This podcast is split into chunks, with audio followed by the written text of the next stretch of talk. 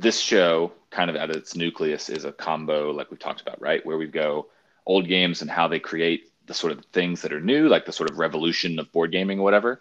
Um, and we haven't really yet uh, on the show covered a quote unquote product uh, of that revolution. Um, so arguably, Catan and Dominion are the two that are closest to that. Catan sort of starts it. Dominion kind of in a way starts it.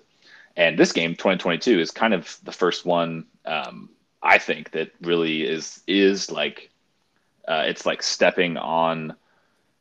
Oh, I was like I was about to say the blood of their ancestors. I don't think that's what it's doing, but you know what I mean. Like it's it's yes. um it's it's the product of it instead of the thing that led to it. Um, so I'm curious uh, of the games that we've covered, if we as a as like game designers, let's pretend that we're game designers for a second. If we could have, or if we could erase one of the 17 games from history that we've covered and then make it today fresh. So we erase everything it's done and everything it led or it created and helped to get where we are now. Let's pretend that it never existed and someone's making it fresh for the first time.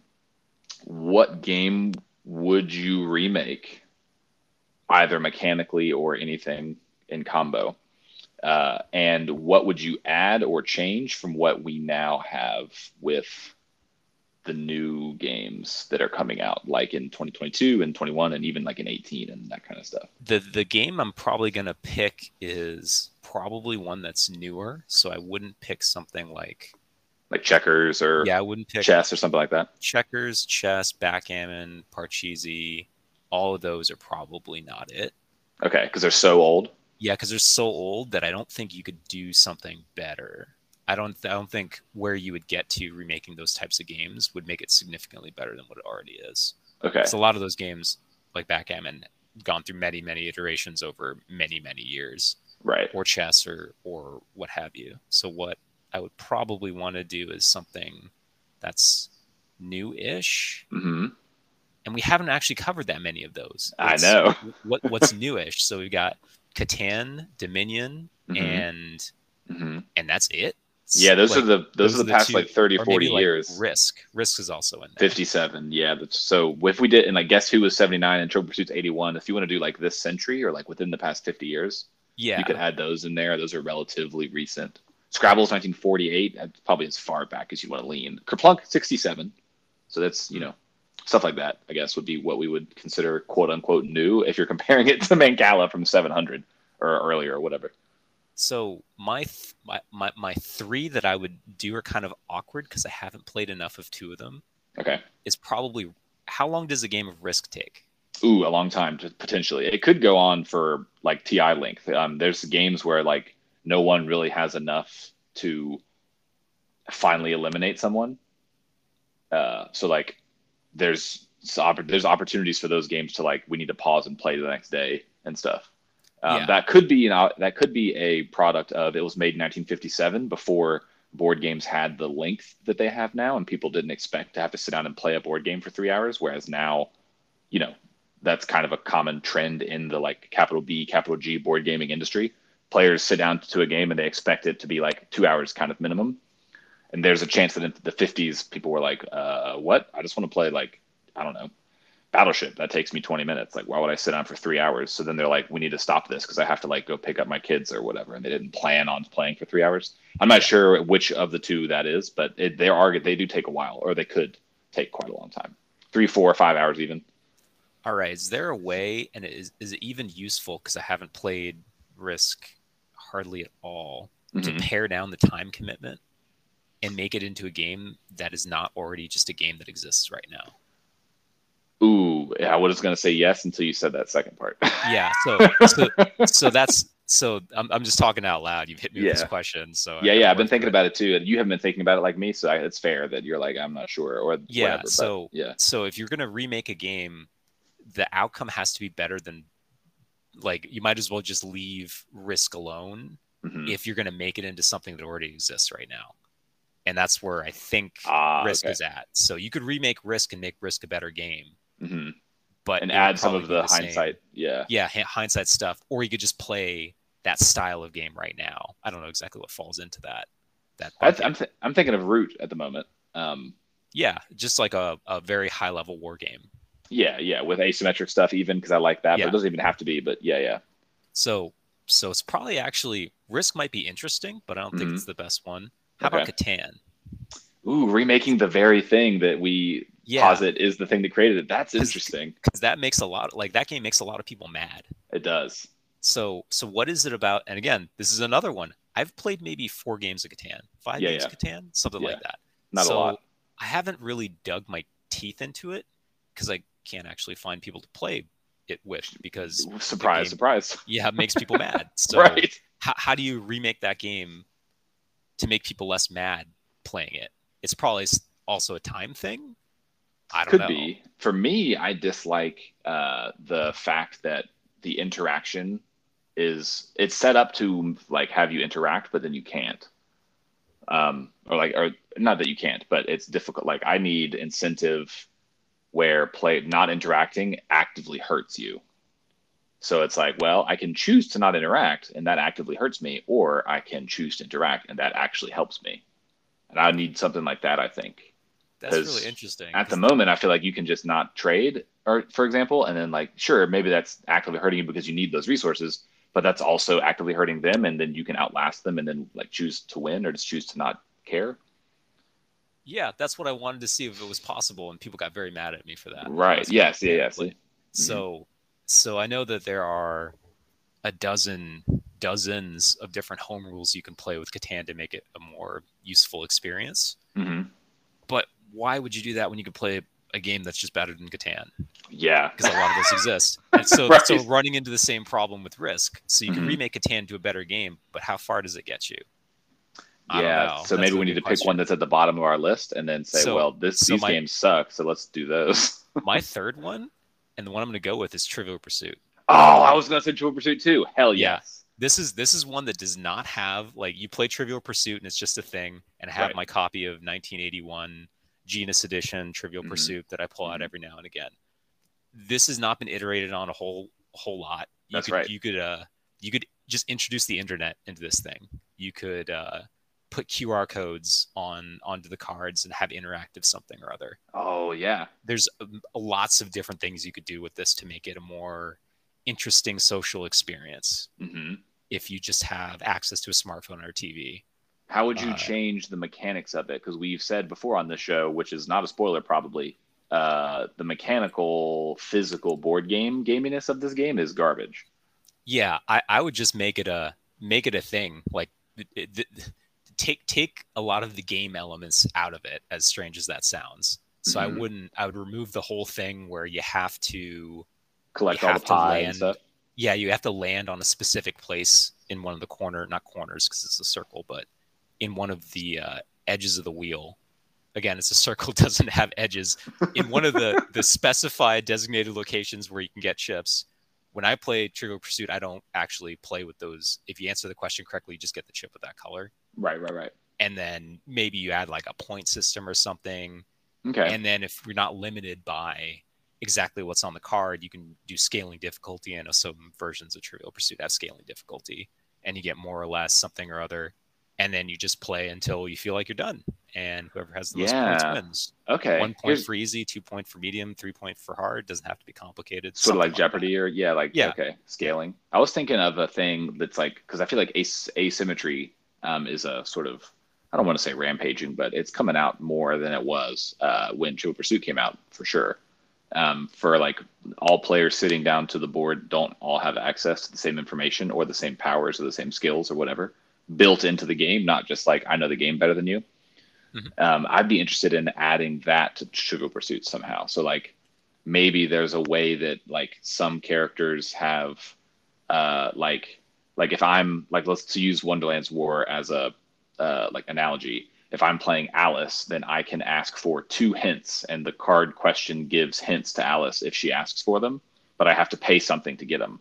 And then if I get it right without it, then I get some amount of currency that I can use to do something. And then if I if I use the you know, if I use the one of the two clues or whatever, then I get a smaller amount. And if I use both, I still succeed, but I get nothing for it. Um, and if you fail, then a penalty happens to you. And then like another character has a different way to interact with the idea of getting posed a question and what do you do about it? Or maybe one character just doesn't have to answer questions. They're just playing a different game entirely and like their job is to do something else. Like I don't know what it would be. But you know what I mean? Like something that sort of like takes the game element of it, which is currently I feel like zero, and turns it into a thing. So it's like there's more than one game happening at the same time.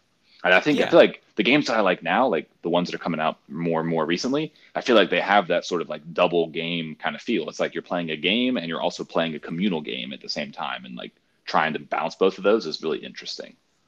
Yeah, it sounds like sounds like you'd be playing as characters or something like that. And you have yeah. Alice who's really good at something or other. Yeah. And then you have another character.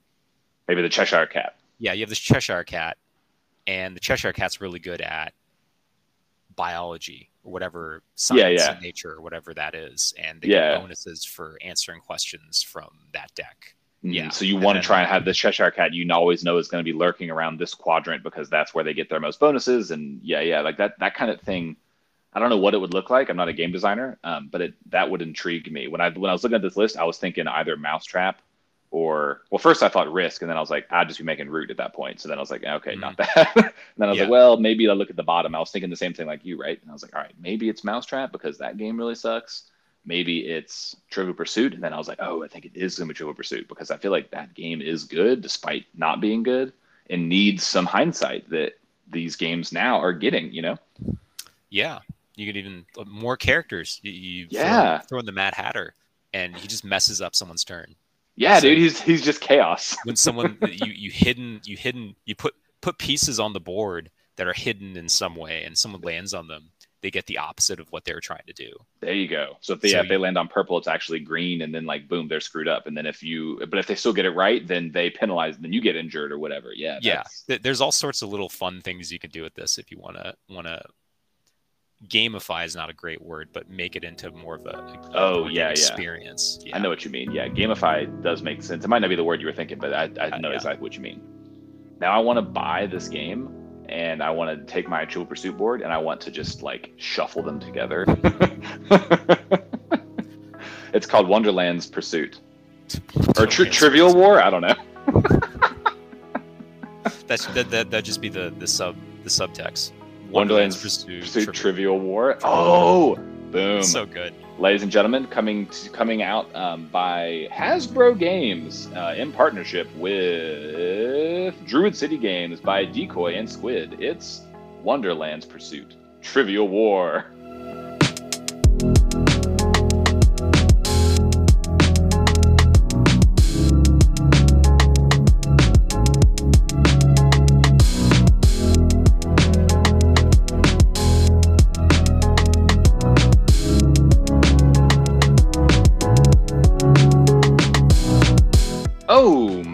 My gosh, welcome back everyone to Getting Gamey, uh, perhaps also known as GG, as board gamers like to say. Uh, this is the show where we fly from the seat of our pants. I've got Decoy with me again. Uh, say hello, Decoy. Hello, how y'all doing? Oh, yes. Uh, hopefully, as amazing as we are, and we're excited. Um, there's a pretty good chance that uh, this game title has some clickbait, and you're welcome. Uh, you're joining us for the first time. Uh, and if that's the case, welcome. Uh, this is a podcast about board games. We talk about board games old and new. Uh, and this game, Wonderland's War, is the newest one we've talked about by ooh, 14 years. So really, is 14 years? Yeah, 08 to 22. Check my math. Uh, is it 24 years? Ooh, it's even worse. Look at that. By 24 years, oh my goodness. Uh, yeah, so you know, um, 24 years in technology is a long time. 24 years in board game design turns out it's kind of a long time too, uh, especially in this boom that we're talking about. Uh, and that boom is the very thing that sort of launched this show. And uh, Decoy and I uh, today have a very interesting task, and that is to cover a game that is brand spanking. Uh, this is 2023 uh, that you're hearing this, but uh, this game just came out last year, not that long ago, and is already getting some like redesign work and some rebouncing stuff, and it's still on Kickstarter. So some people have this game. You might have seen it, you might have played it, and you might be thinking, "Ooh, this is interesting." Some guys are going to sit here and talk about it. And yeah, that's us. That's what we're here to do. Um, Decoy, first question for you. Uh, is this the first uh, themed game that you have played uh, that's as young as 2022? Or maybe a better question would be, what's the most recent uh, themed game that you've enjoyed? Maybe is what I mean to ask. The most recent themed game that I've enjoyed chronologically, like yeah. this year, or as in the newest game that I've played that I, that I enjoyed thematically. Which ooh, which question do I even want to ask you? Um, so here's here's the root of why I'm I'm thinking this, and maybe this will maybe my thinking will give you the answer to that. Um, so there, when we talked about this a little bit uh, right before we started recording here, uh, there's a difference I think between theme, like there's different ways that theme, I guess, can be understood.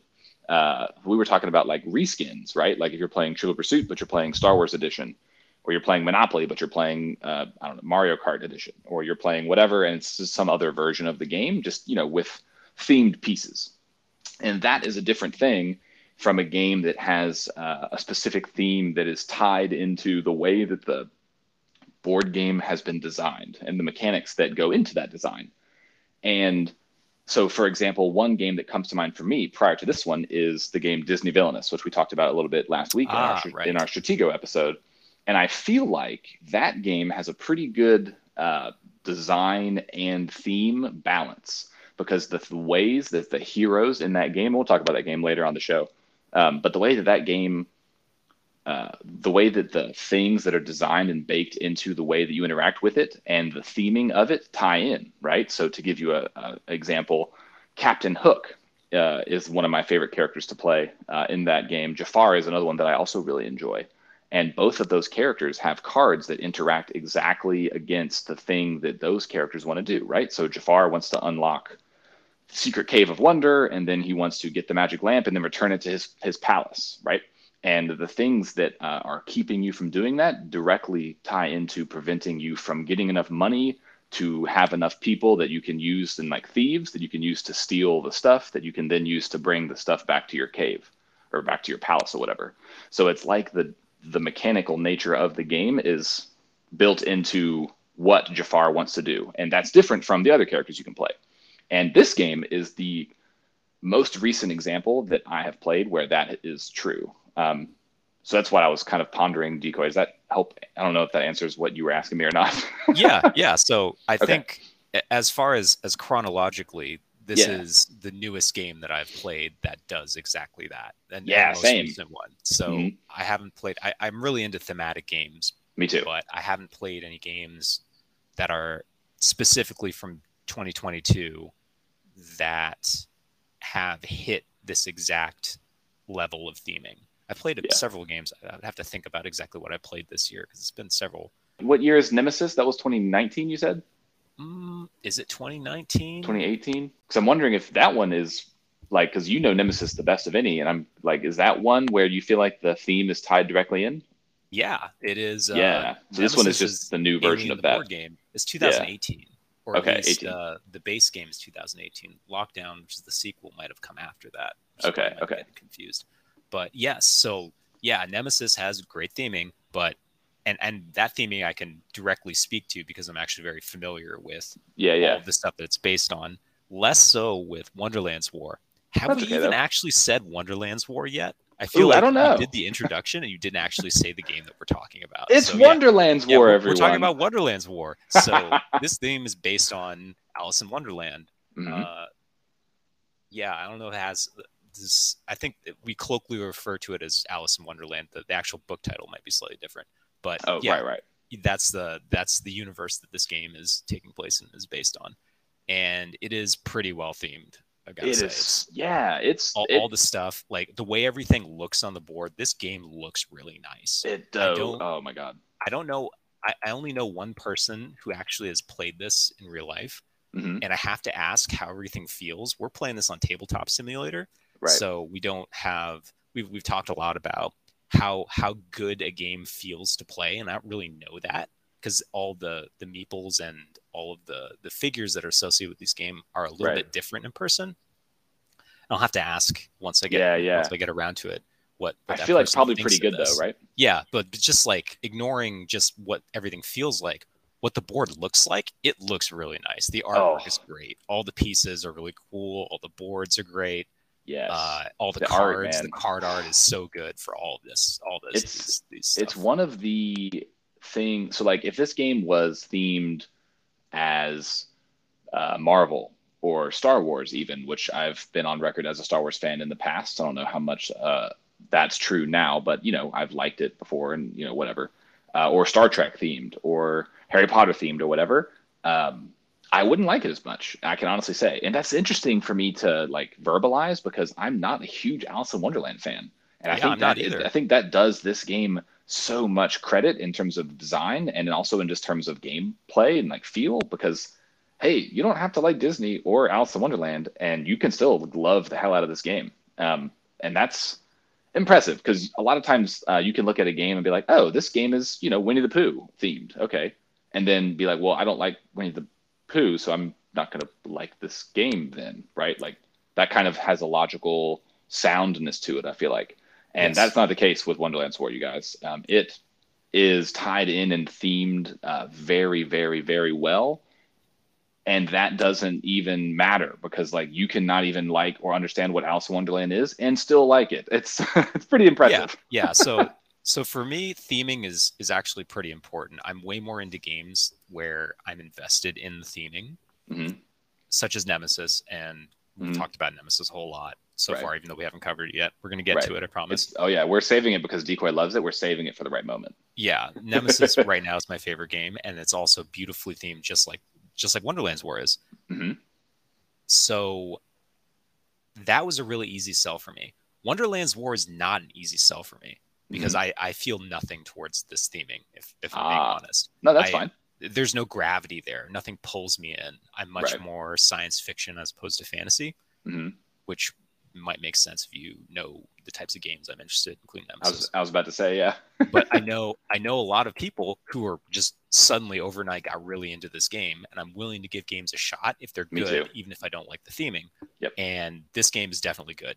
Yep, it's it's real I, good. I wanted I wanted to not like this game. I played this a few times, mm-hmm. and I was like, nothing on this resonates with me at all. Like the artwork is objectively good, but yes. it's also very flowery and whimsical and all these things, which I'm not super into. Mm-hmm. And I started playing the game. I was like, oh yeah, this game's actually pretty good. It's it's it's, it's pretty solid for for what it's trying to do. It it succeeds. Mm-hmm. Not in a hundred percent in every little spot, which is why they're doing a second run and a second edition on right, right. Mm-hmm. But it's it's good enough to play right now if you want to. If you have and I, a copy of it and I honestly think too, just to touch on that point that Decoy just mentioned, uh, the fact that they are already looking at sort of like design re- rebounce stuff and like adding like a little patch.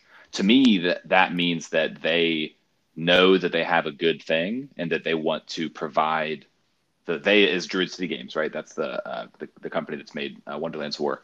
Uh, to me, that that uh, tells the audience, the board game audience that is going to um, take a look at this game, they recognize that they have something special. Uh, because so many times you could just be like, "Oh, I just made this game and it's not perfect, but you know it is what it is, and we made it, and we'll just like put it out there, no worries." And then you know it just kind of is, and then it sort of dies or doesn't. You know, maybe they make a follow up or an expansion to it, uh, like in a couple of years once the money comes in. You know, whatever, right? There's all different reasons why you would build a game the way you do, and you know that's all fine but to not even before the game is like completely fulfilled. I mean, this game came out in 2022, and right now, as of taping, they're it's still that year, and they're and they're already being like, hey, we're doing design reworks and stuff to make it even more balanced and even better. Because yes. to me, that means they know that they've got something good, and they're making sure that they provide the best experience for their their audience, right? And that's that's really special.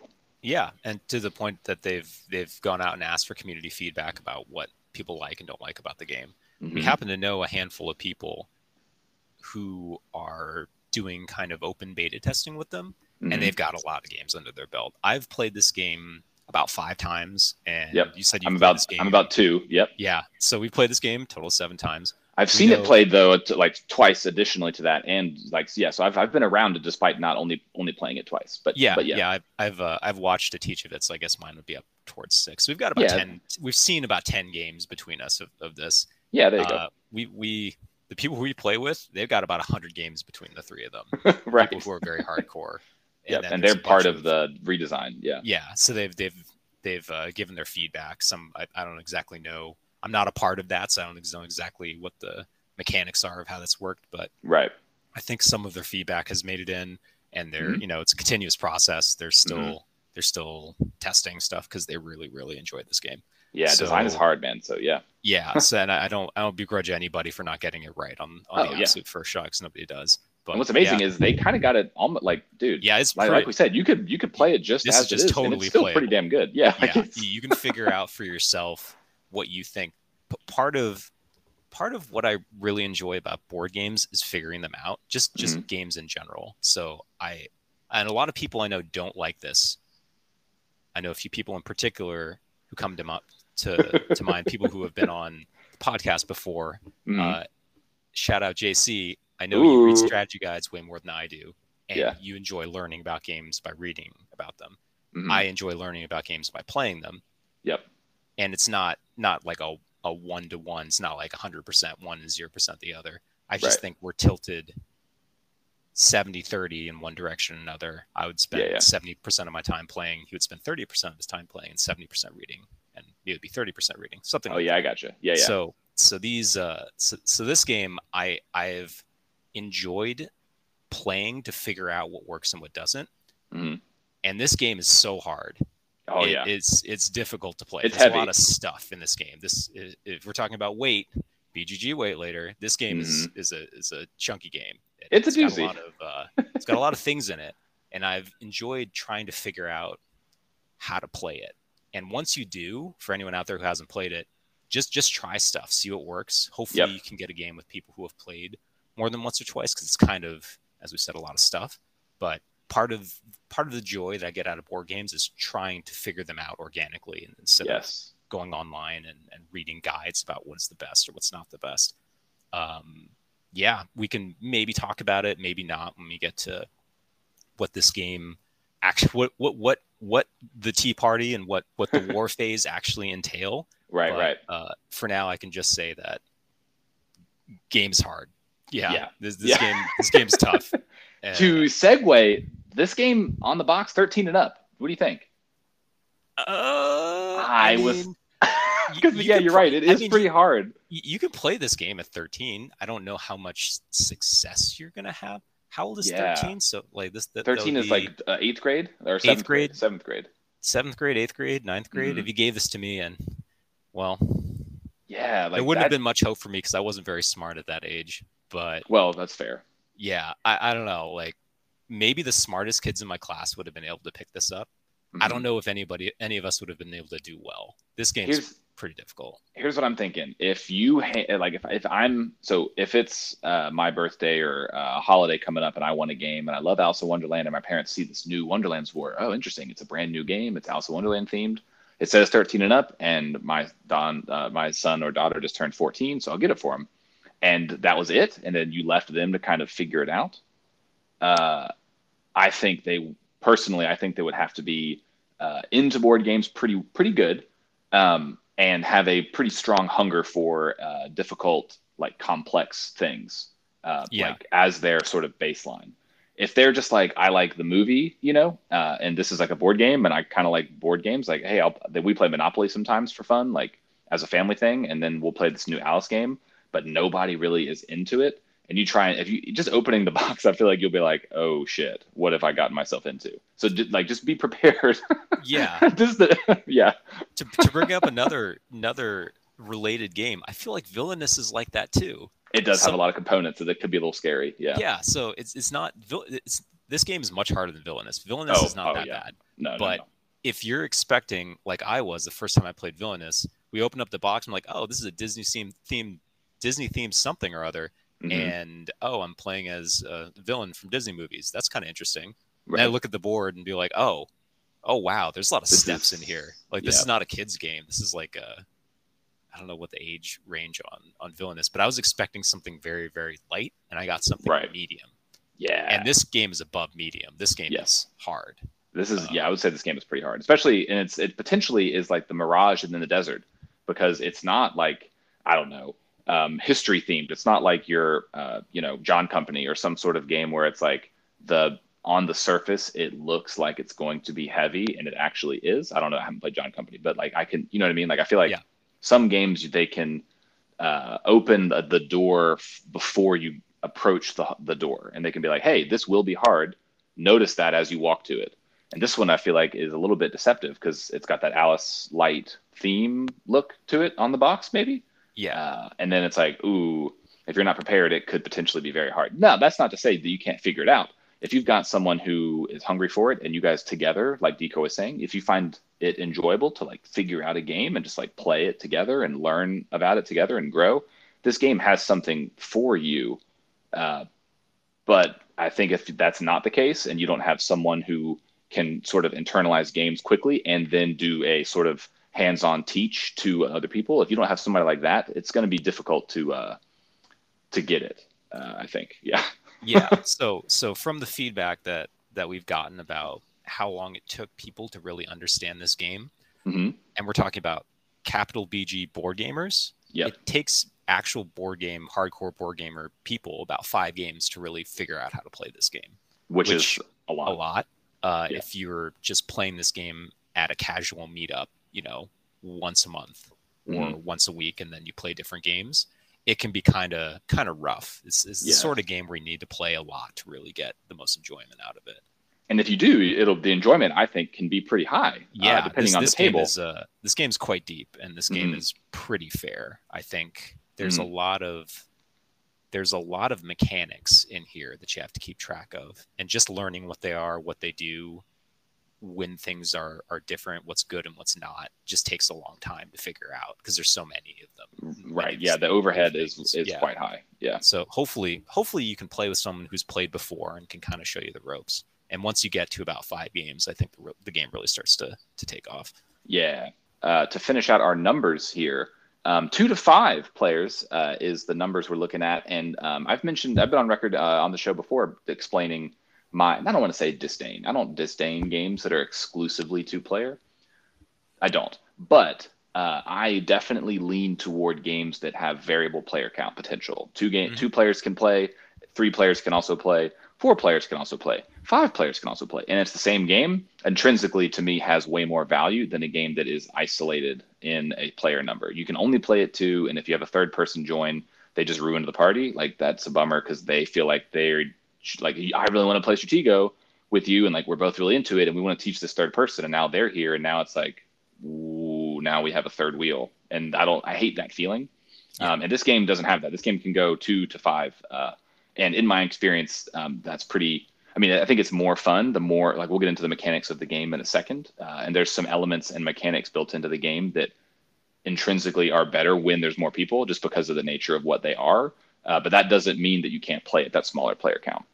Yeah, I the the person I know who played this in person, I think she played with two people, and she said oh, it nice. was all right for a learning game. I know yeah, the, yeah. the group that we play with, they try to get four or five. So three to yeah, they try and start at three and try and they get start four. three and get yeah. to three or four. I don't know. I've played this game at five before, I think, and I, I don't remember exactly how it went, but it was still absolutely playable. There might be a, a ideal player number, and I'm not sure. Might just depend on the table what you prefer. Yeah, I think so. yeah, a lot of the games I played at this have been four player.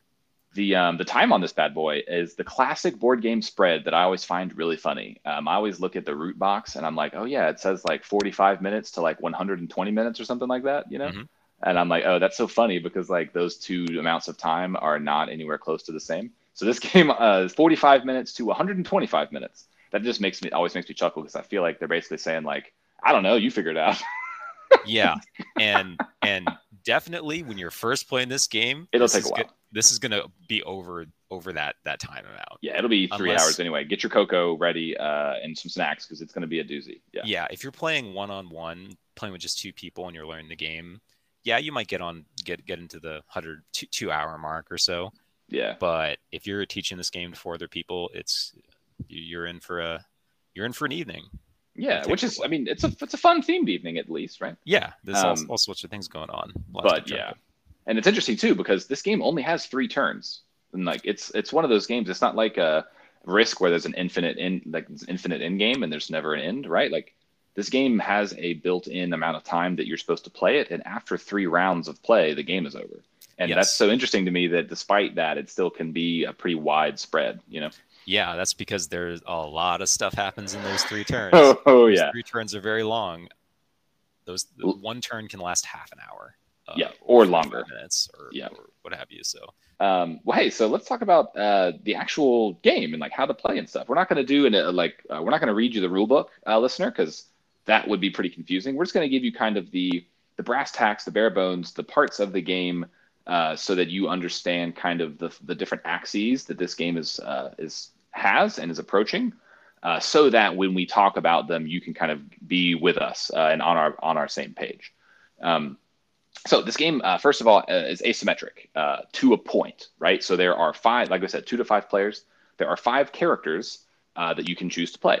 Um, you have the Cheshire Cat, you have Alice, the you know Alice, the one in Wonderland. You have the Queen of Hearts, the Mad Hatter, and the Jabberwock.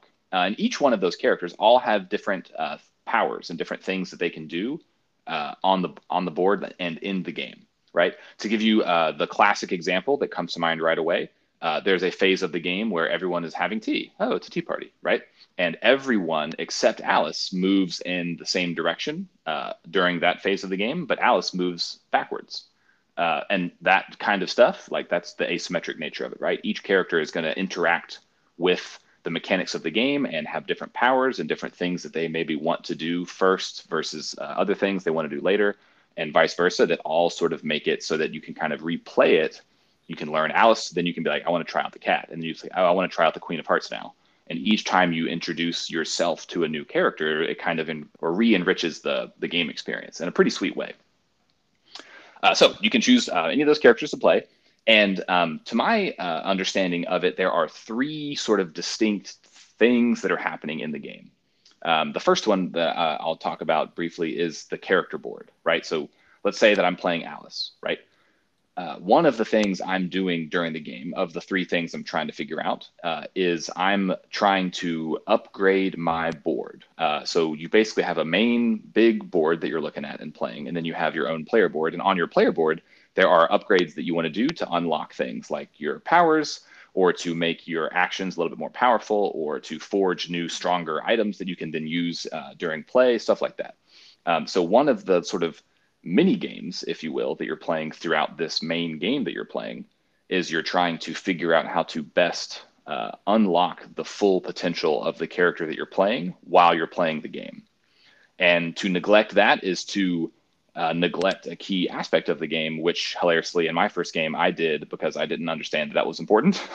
yes, nobody does. Nobody at the end of the yeah, actually upgrading things and forging. Yeah, no. Uh, so so I I played Alice and I at the end of the game uh, I had one forged item. I had forged one time, uh, and I had unlocked two powers. And my, the the opponents that I was playing against, they had forged almost every single thing they had access to and had unlocked their entire boards, and they doubled my score. Um, yep. So you know, to leave that alone and to forget about that is to uh, you know just just uh, hinder yourself from uh, having as good of success as you're you know as you potentially could. Now, granted, you don't have to play every game optimally every time, but that's something you definitely want to uh, keep in mind is the sort of the way that your board uh, interacts and allows you to interact with the game space.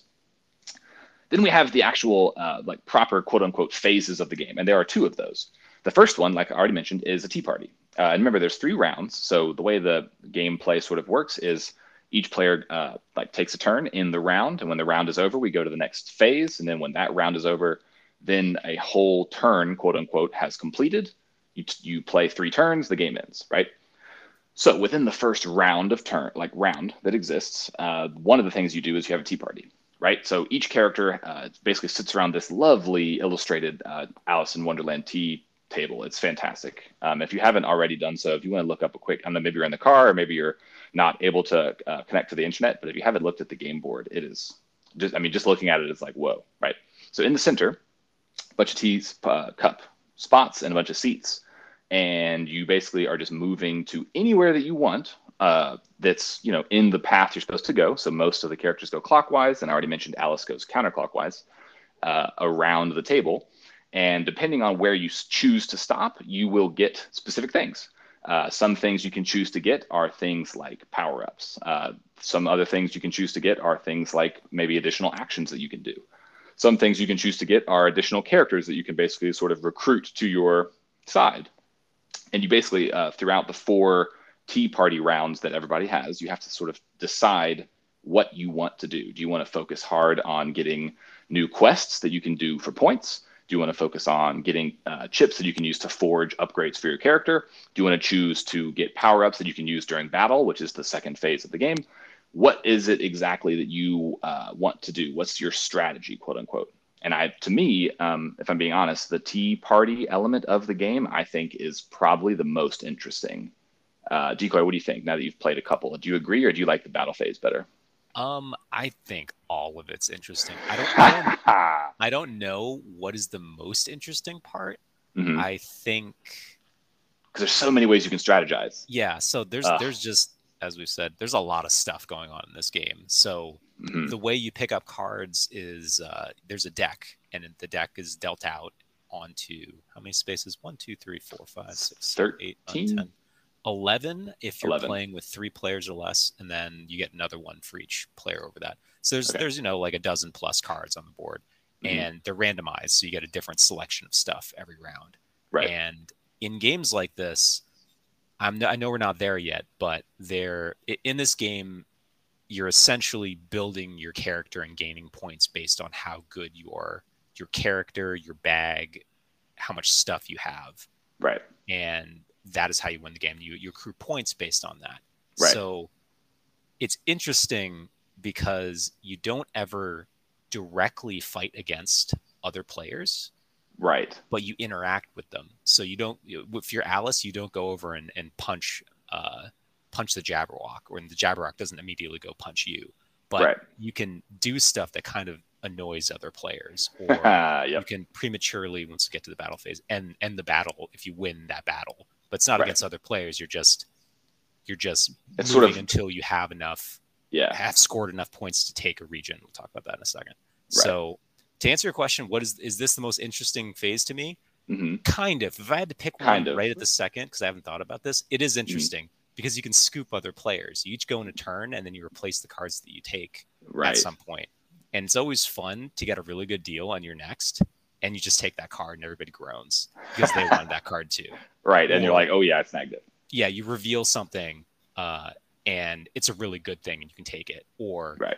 You you take something and you realize, oh, I just I just revealed something else that's that's actually really good. I should have done something slightly differently, maybe. Mm-hmm. Or some such. So yeah, yeah, so this is this is one of the few places in the game where you can actually annoy other players, and that's, that's which is interesting. Yeah. So why why are you going around this tea this tea area, uh, like we're like we're talking about here? Um, eventually, uh, you have to make a decision, and that decision is when you reach uh, when to go back around to the head of the table. And once you get to the head of the table, the cards that were drawn already that no one is sitting at, uh, they get re redrawn, right? So if four players are playing, three players are going to be at specific seats. So that means they've collected the cards that are at that seat. So they get that card and they add it to their their area, right? Um, and that that seat is blank. Now nobody else can go there, right? Once you get to the head of the table, any open seats that aren't uh, that don't have a character sitting there, they get new cards, and then you can be like, hey, now I want that one. You can go and get it, right? The only problem is when you get to the head of the table, you also accrue uh, a shard, which is symbolic for madness, right? Uh, and the more madness you have, obviously, uh, the more like the worse that is, right? And we'll get to like what that means in a second. Um, so you're constantly doing this push and pull of like, do I want to uh, get extra madness and go around the table faster so that I can get better stuff, uh, which is potentially risky because now I have more madness, or do I want to play it safe and just kind of optimize with what I have in front of me and not uh, take the risk of getting that extra madness and things like that are at almost literally every single step of the game from start to finish. So if just that thought experiment right there interests you, then you're going to love this game because every step of the way there are little things like that where you're like, "Ooh, should I take the risk or should I not take the risk?" And I feel like this game is that question taken and exploded. Should I push my luck or should I play it safe? And yeah. more often than not, you should push your luck.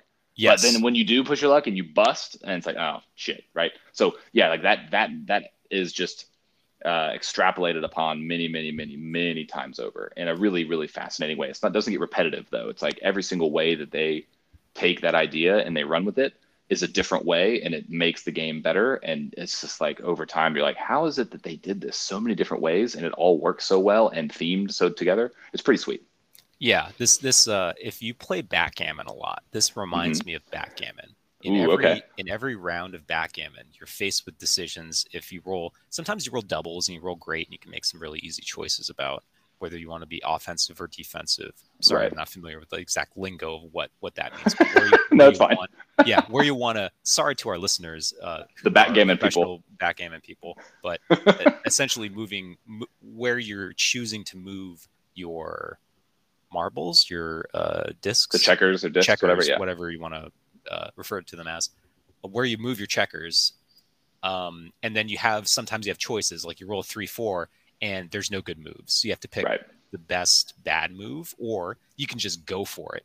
You can just send one one checker all the way across the board and hope your opponent doesn't roll a 2 hmm and that feeling is what I get from this game Yes. do I there's two empty spaces, two empty cards, and there's one card right here that is okay. I kind of Right. need it at some point, but doesn't need to be right now. Or I could I could choose to reset the board, gain some more madness, gain some more shards, hmm and hope that the next two cards are are really good. So I I, I take a guaranteed hit that's a little bit for the promise of maybe something that's that's better. Right. And sometimes you hit it and sometimes you don't. Yep. And sometimes And- it's actually unintentionally helps other players. So Yep. the whole the whole game is a bunch of that. Just just managing risk. Yeah. And a lot of times in this game with the people we played with, you just you just send it. You just risk it all. You just Yep. keep going. Risk it all, baby. Yep. Yeah, just get, let's gamble. stop. So you just, just gamble. So yeah, that's eh. that's kind of the crux of a lot of little decisions. If you actually like gambling and Right. going for for 50-50s or not even 50-50s like cuz you're the way the the way the game mechanics work in the war phase, you never really know what your odds are, which is Right. a little bit scary unless you, you have a very very good memory, which Like photogenic, right? Yeah. So there, if you have a really good memory, you can figure out the exact numbers of what you're going for. hmm But most of the time, you just have a general idea, and the little, the little, there's a lot of little situations where you have that. I don't know what that's called. The dopamine rush, where Yes. you've made a decision and then something gets revealed and there's anticipation. That Yeah. happens so much in this game, and Oh, yeah. it's very addicting It is very if, addicting. if you're into gambling or if you're into slots, this this this uh blackjack anything, this has got this- something for you. yeah, this this kind of presses that, that similar button to that.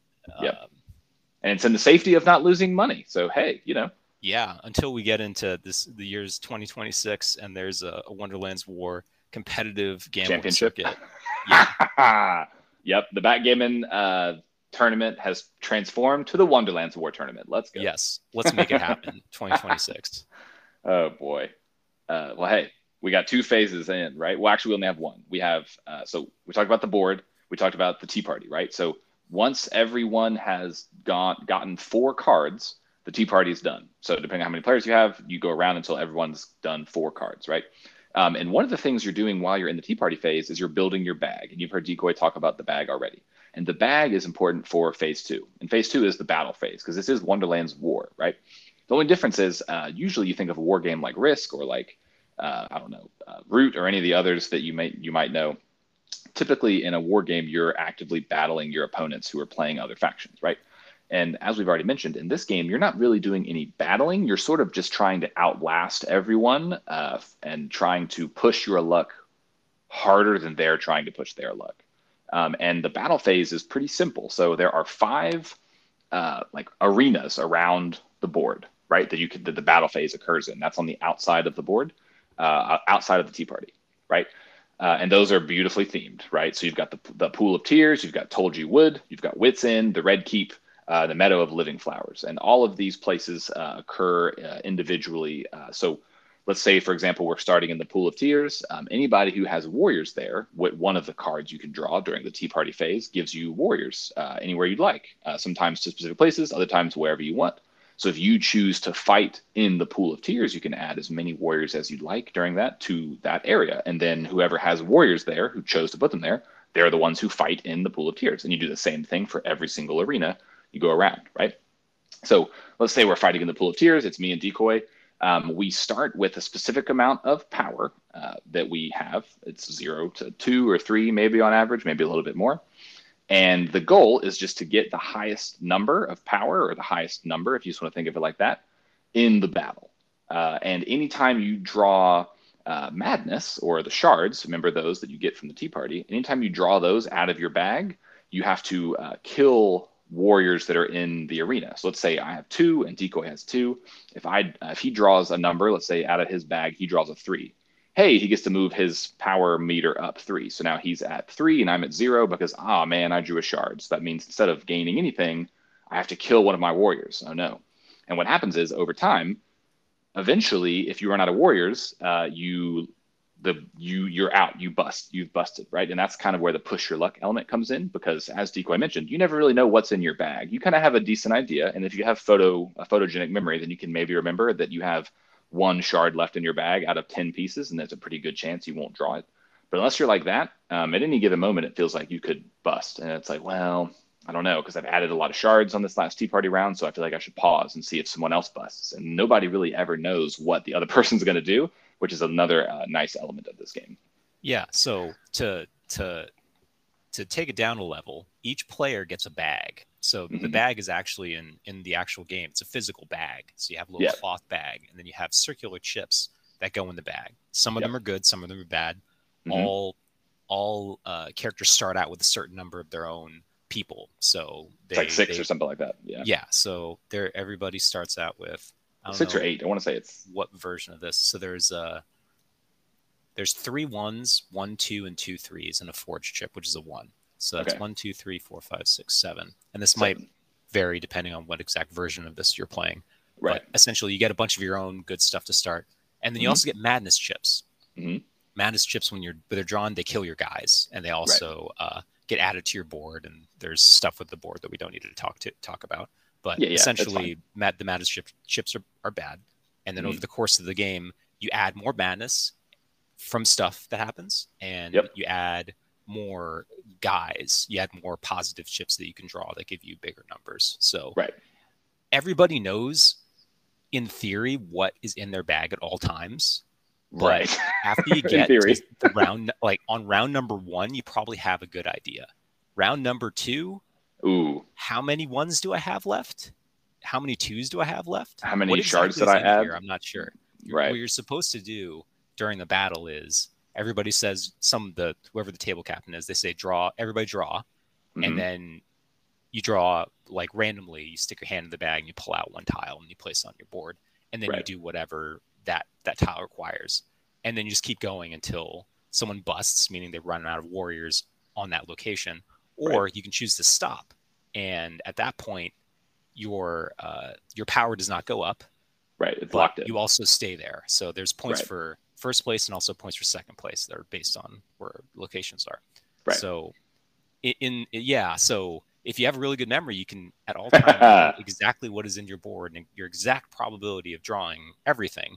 Right. But even if you do that, uh, right. good luck keeping track of everyone else's bag too. They're all yeah. dealing with the same thing you are, and you will be competing not not directly. You're not not punching each other, right? You're competing o- over who gets the most points the fastest on uh, the the victory track for the track, yeah. that that uh, location until so, you bust, right? Yep. Yeah, until you bust. So there there's absolutely situations where I think I think Jabberwocky ex- it, like used all of his stuff on the last battle but I'm not sure, and I don't know whether I should stop. Maybe I just go one more. Right. But if that, I draw something uh... really bad, then I have a huge problem. right. So every time we play this game, everybody says, "Everybody ready? Yes," and then you draw. Okay, everybody right. ready?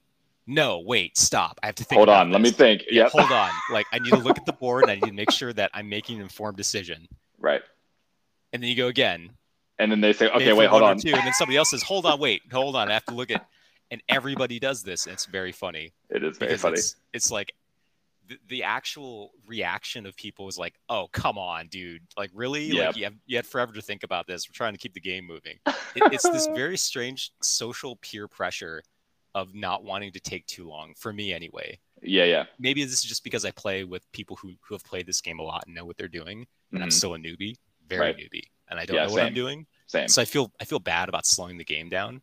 But there's also just you know so I, many I wanna, things to think about. Yeah, the, the, there's even beyond the things we're talking about, there's more things. So yeah, oh my god, yeah. When, yeah if we get into everything, we could talk. We'll talk yeah, for two hours about so the game. There's yeah. like upgrades and forge chips and leaders and Wonderlandians and, and, leaders. There's Wonderlandians. There's there's quests. There's, yeah, there's quests that you get. So there, like you do specific things at specific locations. Get, you get specific points, points, and yeah. There, there's this is a Euro game if you haven't noticed. There yeah. is uh, some player interaction, and there's actually some RNG too. Mm-hmm. But at at the core of this game, you're trying to build the best points engine you can for yourself, right? And then hope you roll well enough or draw well enough from your bag to make it happen. Yep. And the person who does both of those things the best wins most of the time. And that's interesting because the Euros that I've played, uh, typically the game doesn't really screw you. Uh, and I think that's what is interesting to me about this specific game, which I do think is a Euro um, by definition. Yeah. We'd probably look it up. But like the game, though, like the way it's built, and, and not in a mean way, but like the way that it's built, the game can sort of can like can screw you up. Like you can you can build a really nice engine that works really well, and you've done things optimally, and you get to the battle phase, and then you can just draw like shit. Or someone else can just draw really well, and then they end up scoring the big points, even though like technically by luck they shouldn't have or whatever. You know what I mean? Like there's a lot of things that can suddenly not go your way that are kind of built in, which keeps it fun. Because I feel like if you're just optimizing like a puzzle the whole time and everyone's just trying to find the optimal play and then like whoever strategizes the best wins, those games can be fun. Like chess, for example, comes to mind, Go, things like that. But uh, the games that I really like are the ones where you do that, but then you also do have to play a game though. It's not it's there is still some game to it. It's not just a, a strategy puzzle. It's a strategy puzzle that is in the the it's it's in the house of a game still. And this one does that really well. Maybe you hate maybe some people probably hate that, right? But yeah, but yes. Yeah, th- this the first few times I played this game, it, it definitely struck me as a Euro game, mm-hmm. except it had more RNG than I'm used to seeing Euro games. Right. There's yep. actually quite a bit of RNG. Quite Just having a bag is is not very Euro-y. But right. it right it allows an interesting and I, I know we don't have any of our experts on here to talk about it, but oh, that's okay. I, I feel like there's enough RNG to kind of bridge the gaps of not knowing the game as well. So yeah. it's totally possible that you did not build your character very well, but if you roll very very well or you you you draw from your bag very well, you can mm-hmm. win battles anyway if your other opponents draw like you know average or below average, and sometimes right. that just happens. So even which if you're not good, like perfect maybe. at the game, you can still win. Yeah, which is hilarious because I feel like uh, in some games that we like, you can be you can make bad decisions, and then the game will say, "Well, you made a bad decision here, so this is what happens to you now." And yeah. in this game, you could be like, everyone else would have stopped in this case, but I didn't know any better. But it's okay because like there's enough of the game, like there's enough game built around something like that to where like you can actually do that. Like you could not be good and you could beat somebody who's really good, and they were actually trying to win. Like that is possible. And in a lot of games, that's not really as possible. I feel like. Yes. Which is pretty cool. I mean, yeah, it's pretty cool. And I was actually going to ask you, Decoy, um, in terms. Of, oh, so did we cover everything uh, about the game? yeah. So so let's um, see. Uh, so you bag, have a battle and you you pull stuff out of your bag and then you add up the points at the end. Yeah. So you so you move and then from there you have five locations. Then you move and you mm-hmm. battle move through each one. Five locations.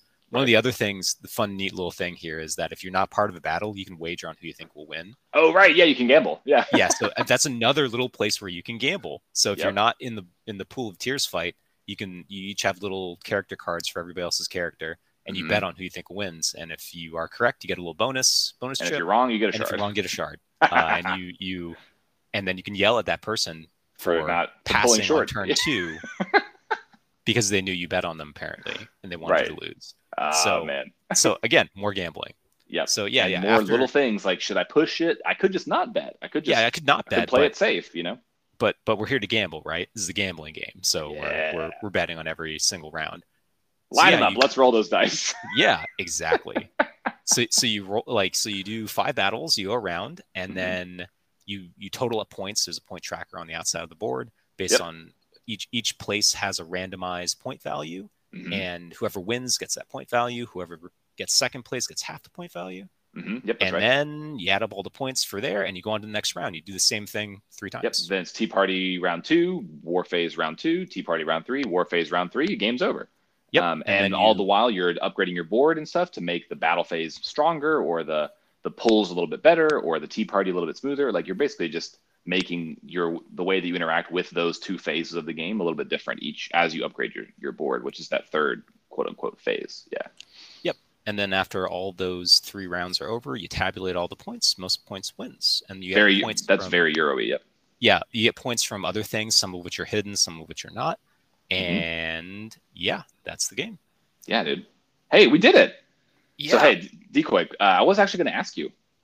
It like one of the questions I did actually have built in that I wanted to ask before we get to wait is whether or not you what this game actually genre is. Like, is it a Euro or is it because because this is called Wonderland War and there's strategy built in. So my first thought was, oh, it's a war strategy game, of course, right? Because it's called Wonderland's War and there's a ton of strategy that you can do, right? And different avenues you can take and different like things you can try.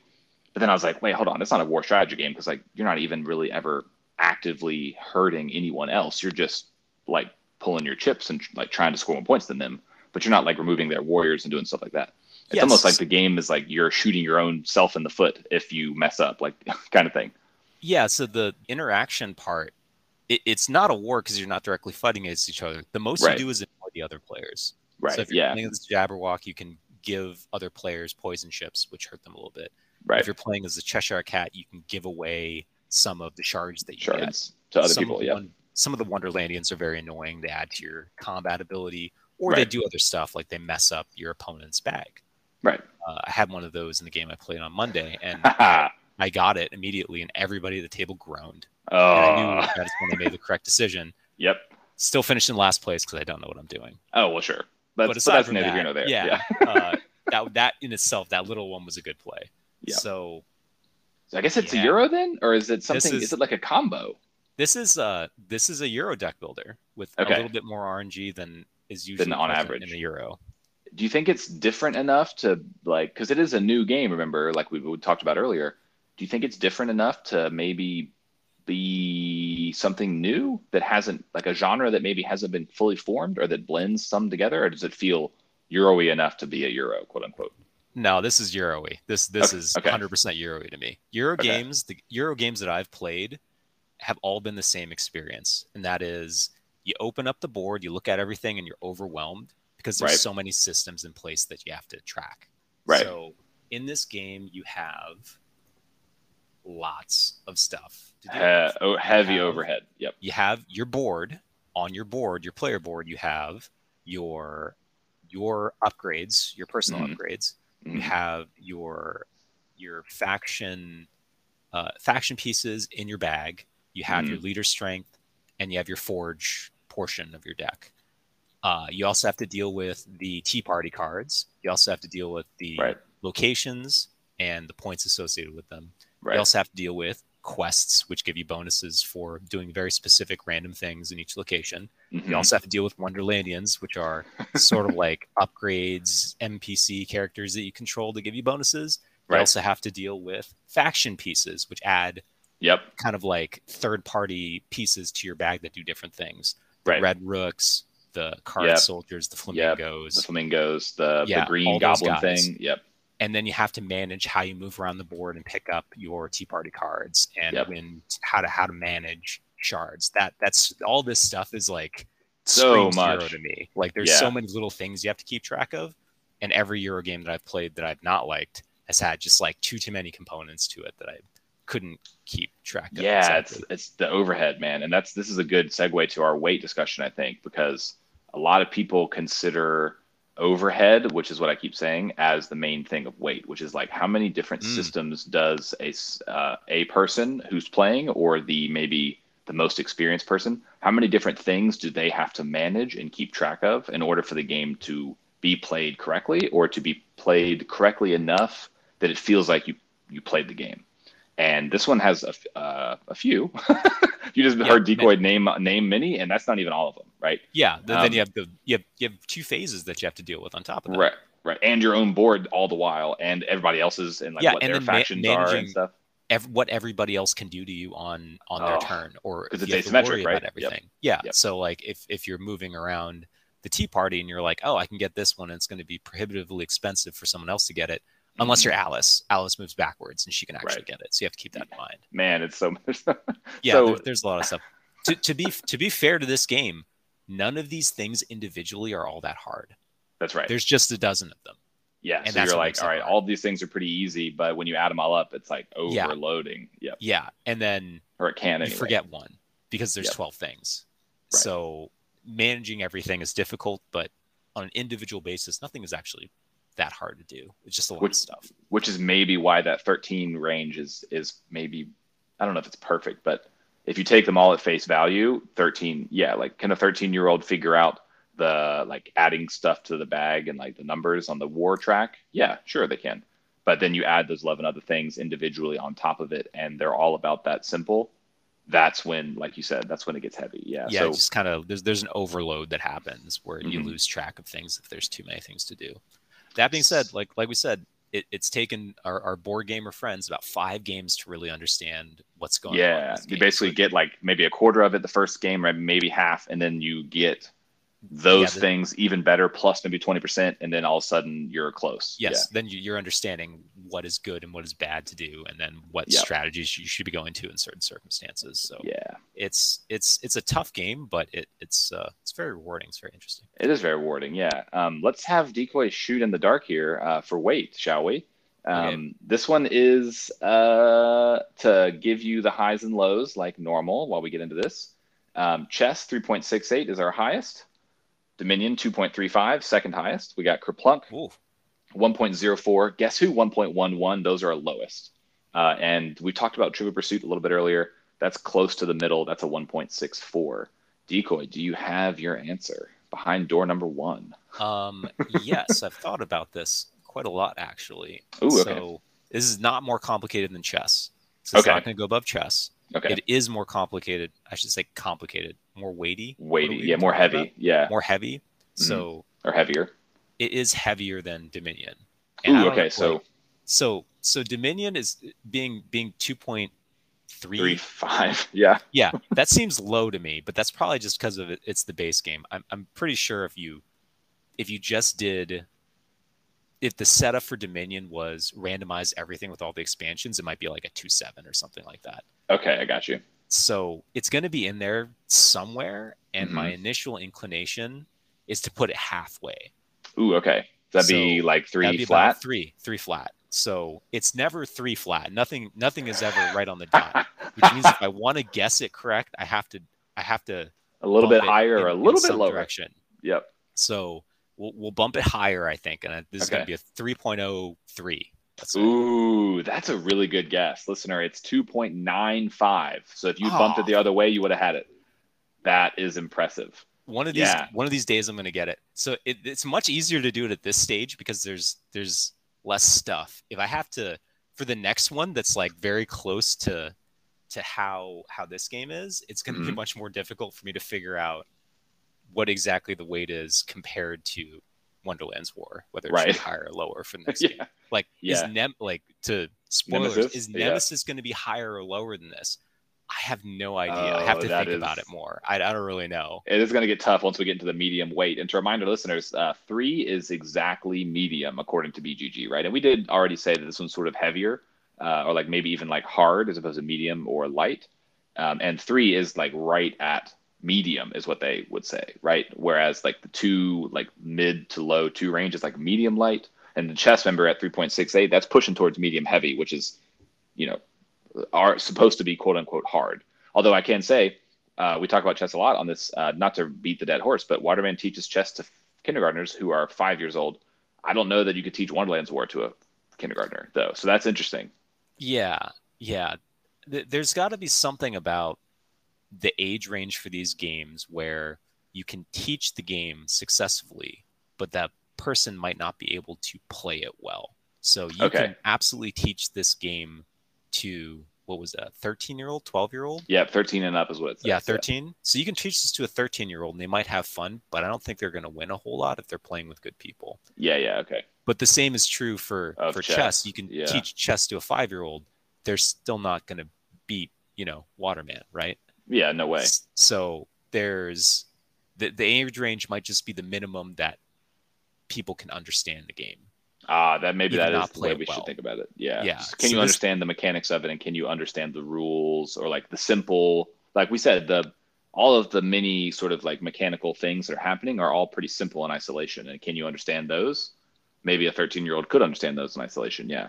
I would say. Yeah, there, there's like a, there's a floor and ceiling thing going on here. Right. So yeah. Chess has both a very low age floor and also a ceiling or skill ceiling. Very high. Talk about that.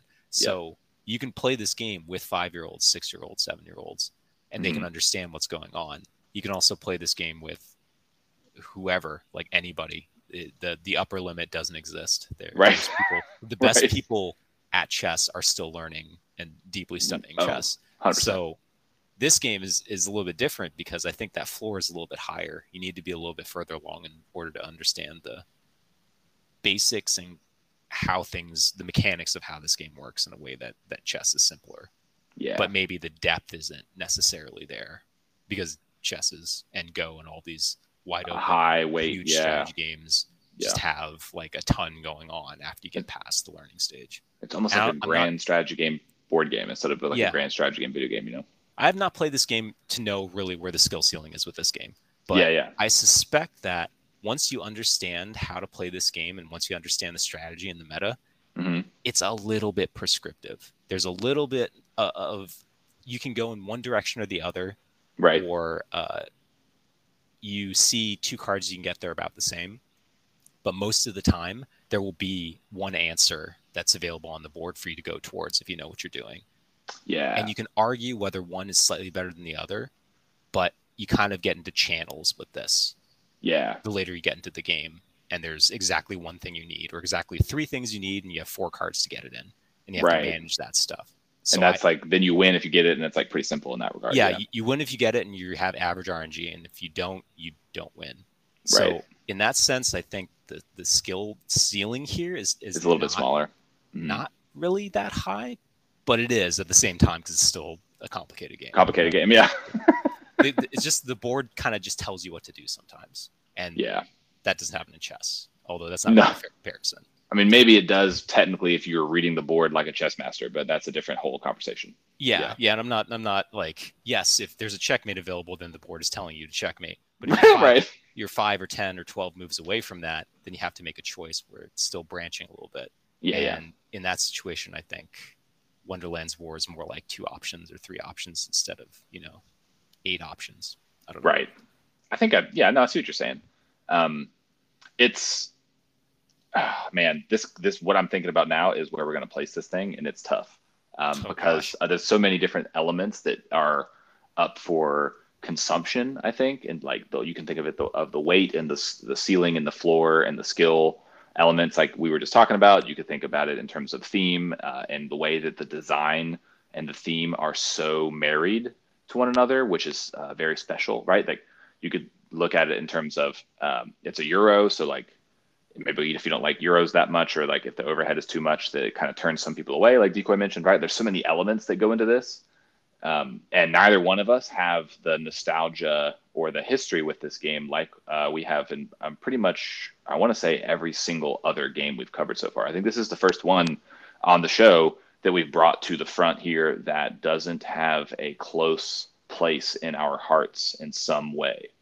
Um, whether yeah. like either good or bad, right? Like, and that that's something that's going to be unique as we continue to kind of like cover more games and advance the the list that we're adding to and that kind of stuff. It's like we're going to come across stuff that you know maybe is good, but we haven't we don't love it. And like, what does that mean, right? Does that mean that it goes lower than the things we love? Maybe, but like how low then, you know, or whatever, right? And this is the first time where we have to reconcile that, and it's it's hard. yeah, to to push back on that idea, there's nostalgia is different, or maybe nostalgia is not the right right word, but closeness yeah, yeah. to a game is is uh, I would say a little bit debatable because neither yeah. of us, for the theming, neither of us are su- super into Alice in Wonderland. We're I, right. I, can speak for myself being super not into fantasy. I don't I don't know about you. Are you, right, right. into fantasy not, type not, things? Not a hundred. Not. I mean, I I will like it sometimes. Yeah, I, I, will also like but it not sometimes. Always. Yeah. So yeah, like I not really. I'm, I'm down for I'm down to watch the Lord of the Rings marathon, but maybe not with people who watch Lord of the Rings marathons. If that makes sense. that does make sense, actually. Yeah, I know exactly what you mean. Yeah. So yeah, I'm I'm into it about that much, but this right, is not yeah. really my thing. Yeah. Uh, so what else does this game have going for it? It's a deck builder or a bag mm-hmm. builder. And right, I am yeah. into deck builders and bag builders as mm-hmm. as much as I as as JC will will talk trash to me about not mm-hmm. actually playing that many deck builders. By the way, right. I thought of one one other one that I do actually play. I play Fort. Fort's a deck hey, yep, I, there you I go. Yep. come up with it. Our, Arguably my favorite one, um, but I do, but I have played more of it, so it's hard to say. But yeah, the Fort's a yeah. great one too. Yeah, Fort's really good. We'll have more on that in the Fort episode, which we're going to be doing coming um, soon. Yep. Yes, I'm looking forward to talking about. Yeah. But yeah, so I like I like that type of style of game and um, what other types of tags do you have on this? It's a Euro game, and I'm not mm-hmm. you know, mm-hmm. particularly attached to Euro games. Some of them mm-hmm. are good, some of them I, I don't care for particularly. Right. And then there's also kind of gambly. I think that should yeah. be a tag. This game's gambly. It's definitely and, a gamble. Yep. Yeah, it, it's got not explicitly put down five bucks for this outcome, but more, do you want to push your luck right here or not? And then you have to Times do it again. Infinity. a minute later, and they have to do it right. again a minute later, and then you have to do it again and again and again. Yep, it's and eventually it'll screw you. This game. Yep. Or mm-hmm. it won't, and you win. Oh, it's intoxicating. Right? It is. So yeah, and I'm I'm kind of like I'm a gambler. Like I I I, I have been yeah, I'll take a gamble. partake in, in gambling. Sure. So sure. I would say if if those are our tags for this game, I I hit two of the four of them, and mm-hmm. that's something. I, that is something. I, that's why I continue to play this game even after I said this seems like a good Euro game. Mm-hmm. I forget when I said this. If Euro games are your thing, you would enjoy. Then you'll probably game. like it. Yep, yep, yep. And I'm so. not really a Euro game person, so I figured I'd stop playing this game. Except I kind of want to play this game more because of yeah, those yeah. things. I've kind of just put this together just now. Like, why am I interested in continuing to play this game? I don't like Euros. And I don't like the theming. Right. But it's still a, a bag builder, deck builder, which I like, and it's still kind of gambly, which I feel like doing on occasion. So yeah, and that's something that can bring you like it's designed well enough, I think, to where even if, like we said, even if the theming doesn't strike you, or even if you don't like Euros, you like things like perfect information strategy, or you like war games or whatever, or if you aren't necessarily into building a deck or building a bag, you want something that's like laid out in front of you and it's not asymmetric. Everything has its place and everyone has access to the same stuff. Even if all of those things are true, which for some people that I know who play it, that is true. They like they for some reason though, like this keeps actually I do want to play that again. Like it it's doing something and I think that's something for now for me is what how I'm picturing it at least is the design of it is so uh, good and theme is so married into that design that no matter how you like slice it it's doing something that is uh, that you can appreciate I, I, guess is what i'm trying to say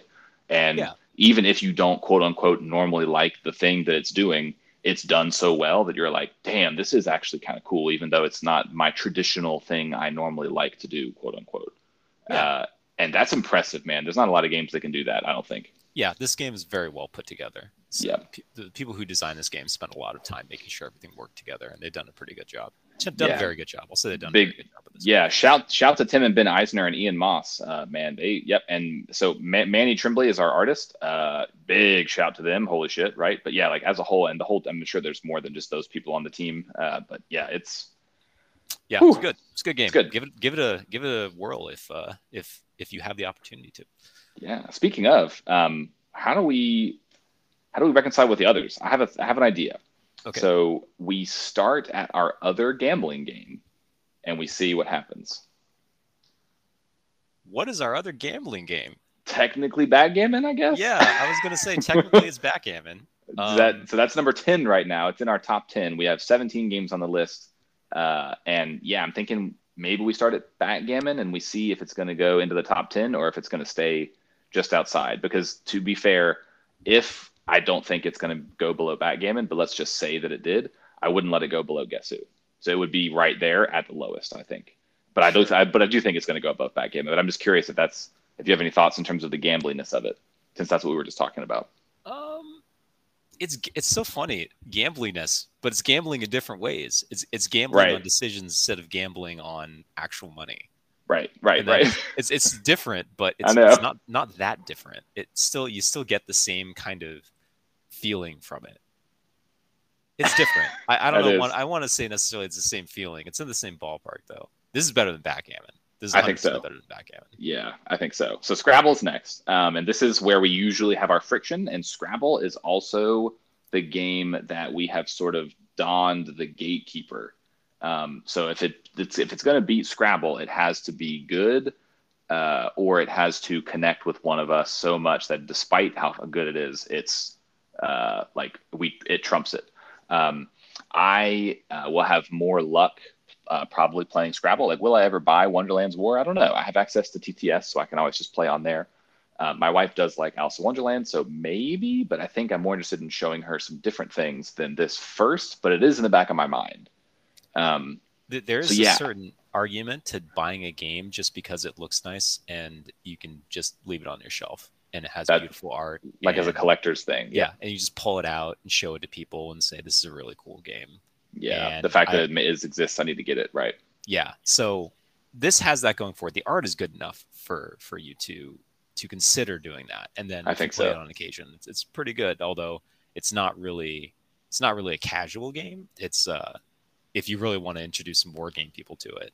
I feel right. like this game is gonna once once the second printing comes out, a lot of people are gonna be playing this game because it's quite yeah cool. yeah I think so. So that means I think it goes above Scrabble, yeah. Yeah, Scrabble is more accessible to your everyman. It is. If I'm it not. Is. I'm not. I could play Scrabble with my mother. I'm not playing this with my mother. That's right. not going to work out. No way. Same. That being said, yeah. Scrabble's probably not going to work out too great either. But there's other games on that level that we could play. Oh my right. god, I, I, feel like I just took a shot at my mom. Mom, I love you. Same, mom, love you. Um, but yeah, you probably shouldn't yes. play Wonderland's War though. yeah, you definitely should play Wonderland's War. We actually play other other word games. I just haven't played Scrabble. We don't have a yeah, Scrabble yeah. board at home, so yeah. So yeah. I, it's not it's not for everybody, but it's just so good that if you have a board gaming group, then right, you should play it. So yeah. So yeah, and you, and we said this too. Could like Scrabble was kind of the first game where you could say like we're having a board game night. Let's play Scrabble. Wonderland's War, you could put a game night around for sure. Yes, much you easier can, you can than build the a others. night around playing this game and teaching this yeah. game. Hundred percent. So I guess next is checkers as it continues to climb. Checkers has a lot of history, uh, as does Stratego, not as much as Parcheesi or Mancala. So we're starting to get into the uh, the games that are old, old, old, and the legacy is high, high, high. And Wonderland's War, by definition, can't have those. Um, so I think we're going to reach an interesting spot here between these two, and that is the type of legacy that exists uh, and what that legacy particularly means. Like, did like Catan, for example, makes Wonderland's War by like sort of in the way that we're thinking about it in terms of what we have on the list right now, right? Catan's the euro that sort of spawns all the other euros to happen and the sort of boom to begin and that kind of stuff, right? and this is one of those, just like a new take, and you know, 40 years older or whatever. Um, Mancala, though, for example, or Parcheesi or Checkers, even like those uh, are that, but like many, many, many hundreds and hundreds and hundreds and thousands of years ago, kind of thing. So I think right now what we have to maybe figure out here is uh, what legacy means when we think of these old games and what that means against Wonderland's War or a new any other new game that we are going to introduce in the future. Like for example, next week hopefully is going to be something like Wingspan, uh, Scythe, Fort. All of these games are kind of new, new and way newer, right? And like they have to reconcile with this just like this one does. Yeah. And I don't know what the answer is yet. I I have to say that it's gonna look real silly if we don't put this above those three games. Checker, Stratego, and Parcheesi. Yeah. Oh, all okay, okay. Yeah, so I, am I'm, I'm gonna take them all all three because they're all old just, games. They're all Stratego similar. less so, but yeah. I guess we could talk about Stratego first, and then we could do Parcheesi and Mancala. The, the okay. Stratego argument is, I don't know how much I want to play Stratego. I would yeah, definitely want to play this a lot more. Yeah, I would play Wonderland's War over Stratego if yeah, I so, was choosing them in a vacuum. If yeah, right. But then it's like, well, realistically though, I probably would find Stratego easier. It's more accessible. It's faster, which means yeah. you can play it more likely. Right. All of that goes into it. But although I would dare you to find someone who would rather who knows how to play Stratego and knows how to play Wonderland's War, who would pick Stratego over Wonderland's War. Yeah, that would they're be the same. They're the same level of not the same level, but they're the same it passes the the the board gamer bar. Like yeah, the strategy board game test. Yeah, yeah. This, if you're playing a strategy board game, there's certain people you're going to introduce Stratego to or Wonderland's War to, and there's certain people you will not do that with. And right. given the choice between that game and this game, Stratego and Wonderland's War, Wonderland's War is a better game. Yeah, I think so. Um, and the real problem for me now is Stratego is sort of the uh, like capital BG gamer, uh, like VIP bouncer, and Mancala and Parcheesi were allowed in um, because of how uh, I like for various reasons. If you want to, if you're curious, you can go back to those episodes to get the full details. But Parcheesi in particular uh, just means more to me than any other game on this list by and by and far. Uh, Mancala also is a badass game and is probably the oldest and most important like game for human civilization potentially.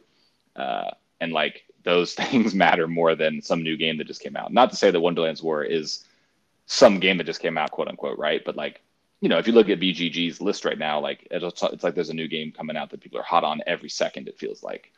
Yeah. And uh, Mancala is one that will stay. Uh, it stayed and it will stay. And like you know, in five years, is Wonderland's War going to be something that stays?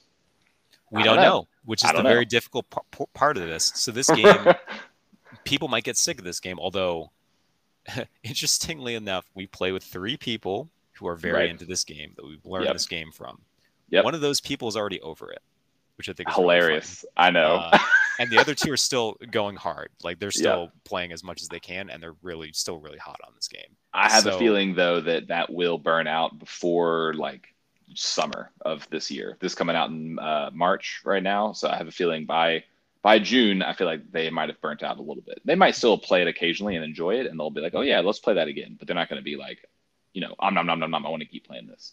Yeah, but in in in the context of what would you rather play, mm-hmm. throw this game up there with Mancala Parcheesi. Most people that we know who are board gamers are going to pick this game just because it's newer and it's more complicated. It's it's weightier. It's got more mm-hmm. decisions. It's got mm-hmm. all the board game things that we like. It's new still. There's still undiscovered territory here. That's exciting. Right. That is exciting. And it's pushing the envelope a little bit in a way that's cool that I like. Yeah. Yes. And it's still undergoing development. It's still changing. They're still making right edits to this game. Yeah, people it's, aren't it's people aren't changing Parcheesi anymore or Mancala, yeah. for example. Yeah, yeah. So the, there's if if we're going to talk about maybe that's maybe that's the axis we talk about how how much how much history a game has and what their legacy is versus how much a game still has left to grow. Mm-hmm. So th- usually games legacy are dead. There's no right. more iteration on them. Games right. that are newer still have changes, and that can go on for a long time. Mm-hmm. Take for example Root people are yep. still playing Root. When did Root get released? Uh, 17. 17. So yeah. there's probably going to be, there's been three expansions and uh, an additional deck and more stuff and multiple right. rule changes. Mm-hmm. And there's probably going to be at least one more expansion with stuff in it.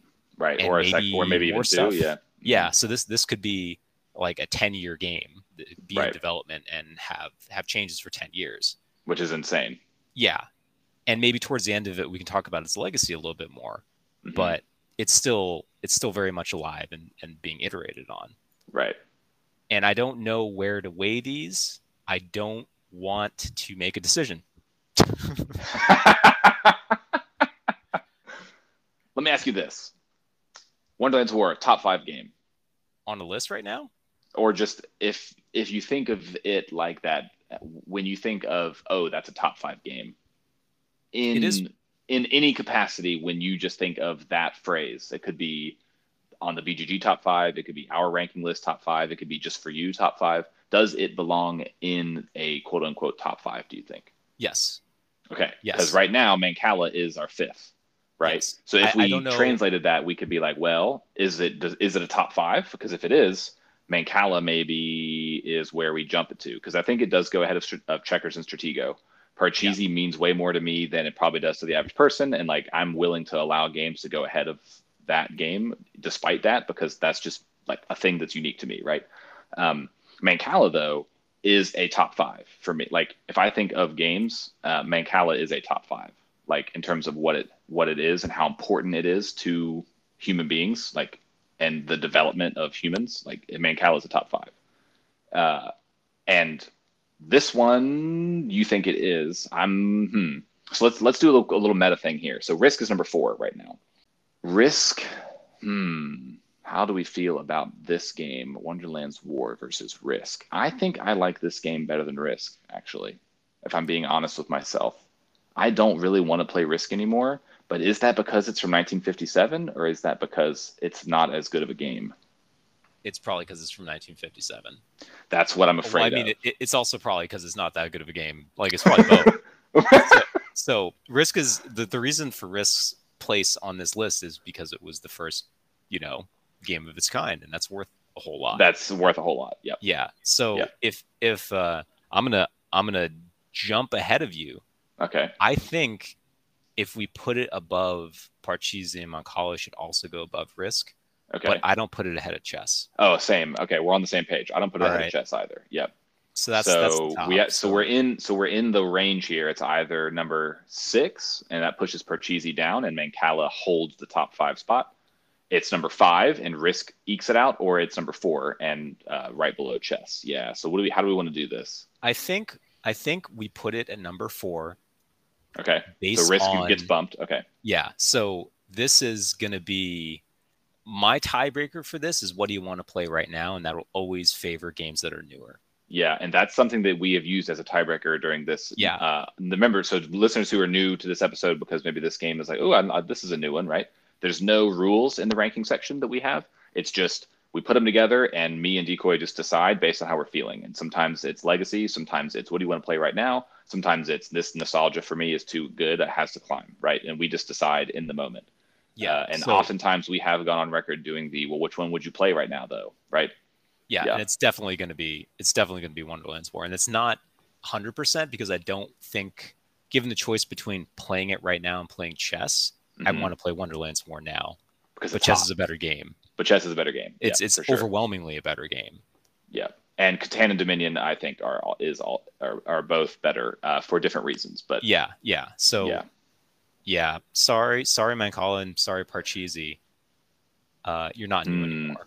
Yeah, that's true. You're not new anymore. So here's here's what I'm thinking. I'm not. I'm. What's weird is I think Mancala deserves to be number four and Risk should be number five. Now that I've been thinking about Mancala more since that Mancala episode, but that's okay. We can leave. We'll leave it like this for now. Yeah, I think I think it's better than Risk, but I want Mancala to be right above it. Is is what's funny is happening to me right now. yeah. Also, for our listeners, we can change our minds. So yeah, that's right. That that's so so. Squid here thinks that we should move Mancala and Risk, and that's fine. I think we should move Dominion Catan. I think Dominion should be number one, or I think Catan should be number one. Dominion should be number two, and we made a mistake. So we're gonna have to we're gonna have to figure all this stuff out. I've been thinking about that ever since we did the Dominion episode. Yeah.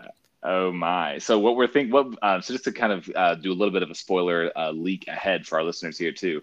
Um, Decoy and I have been uh, tossing the idea around of doing like a post season one like kind of bonus episode that sort of takes a look at all of the games uh, all when they're all now together on the list and then sort of shuffling them how we maybe see fit. Because one thing that's so hard about this is we're adding them one at a time, which doesn't make any sense uh, if you're ranking something, right?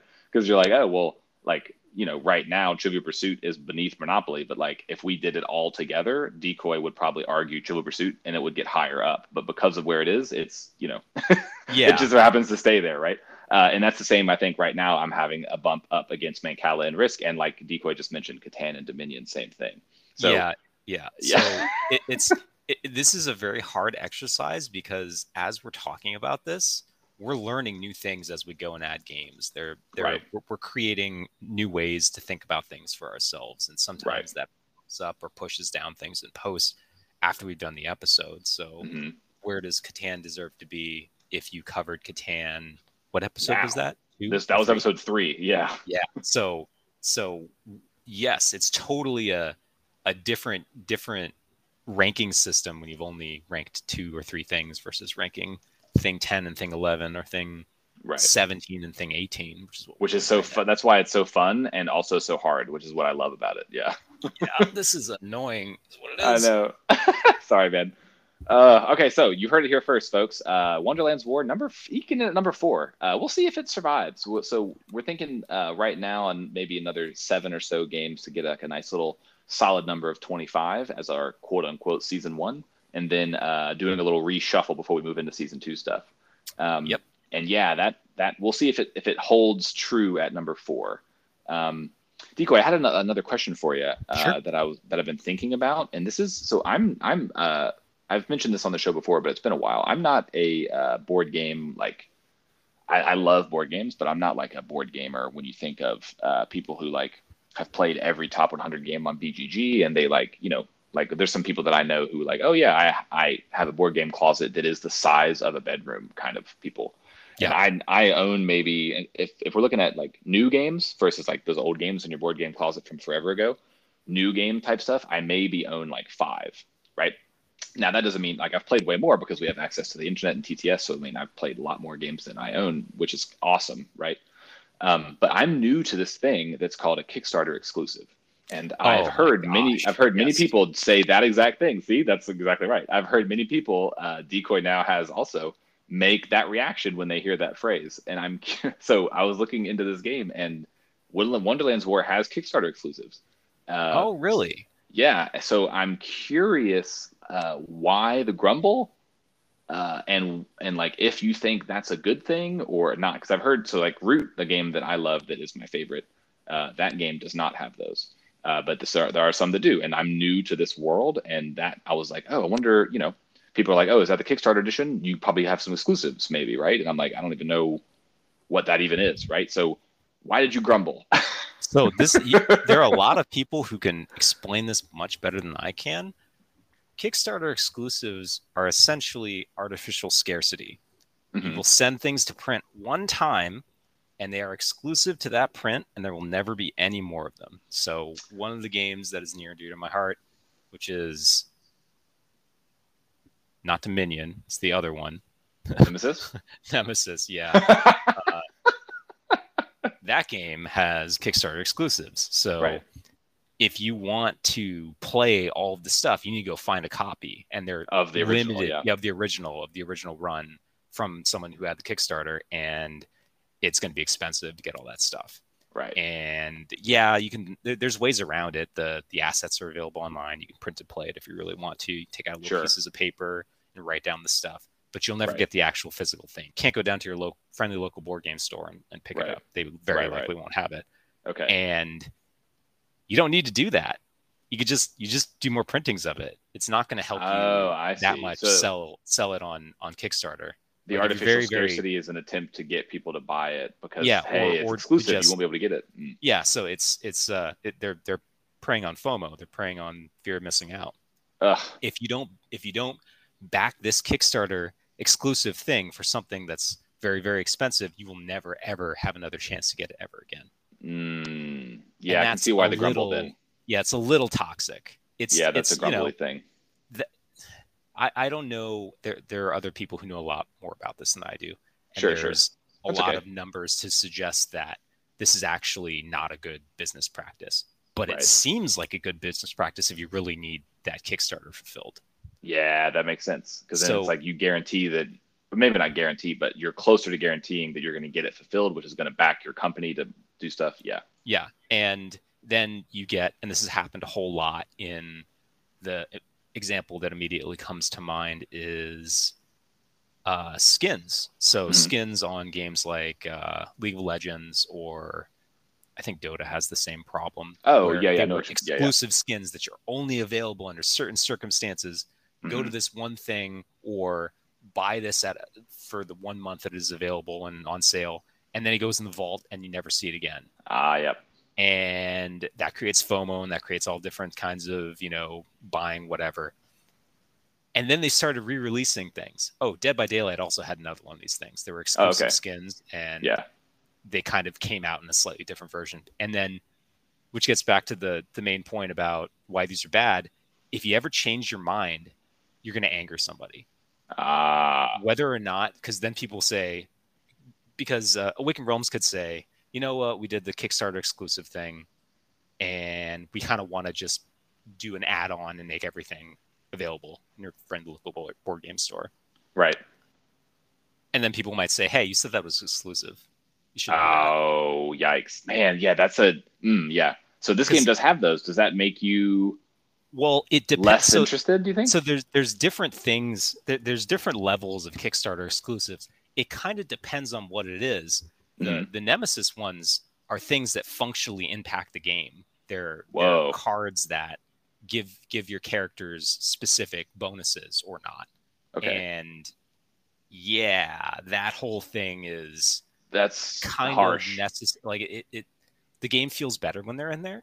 You can play without them, but it's not. You know, it's it's uh, maybe slightly worse. Maybe you get them and then you prefer playing without them. Yeah, but yeah. if they're Kickstarter exclusive, you don't have the choice if you're getting it outside of Kickstarter, right? so Kickstarter exclusives that impact the way the gameplay happens. That is Yes. tricky. Yes. So Yikes. it really, I didn't know about this. It really depends on what this is. So if the Kickstarter exclusives here are, let's say, different meeples for Alice, Right. slightly better meeples, or better cloth bags, Yeah, yeah, like higher upgraded stuff. yeah, right. higher upgrade stuff that's already in the game, totally fine. I don't have a problem Sure. with that. Sure, sure.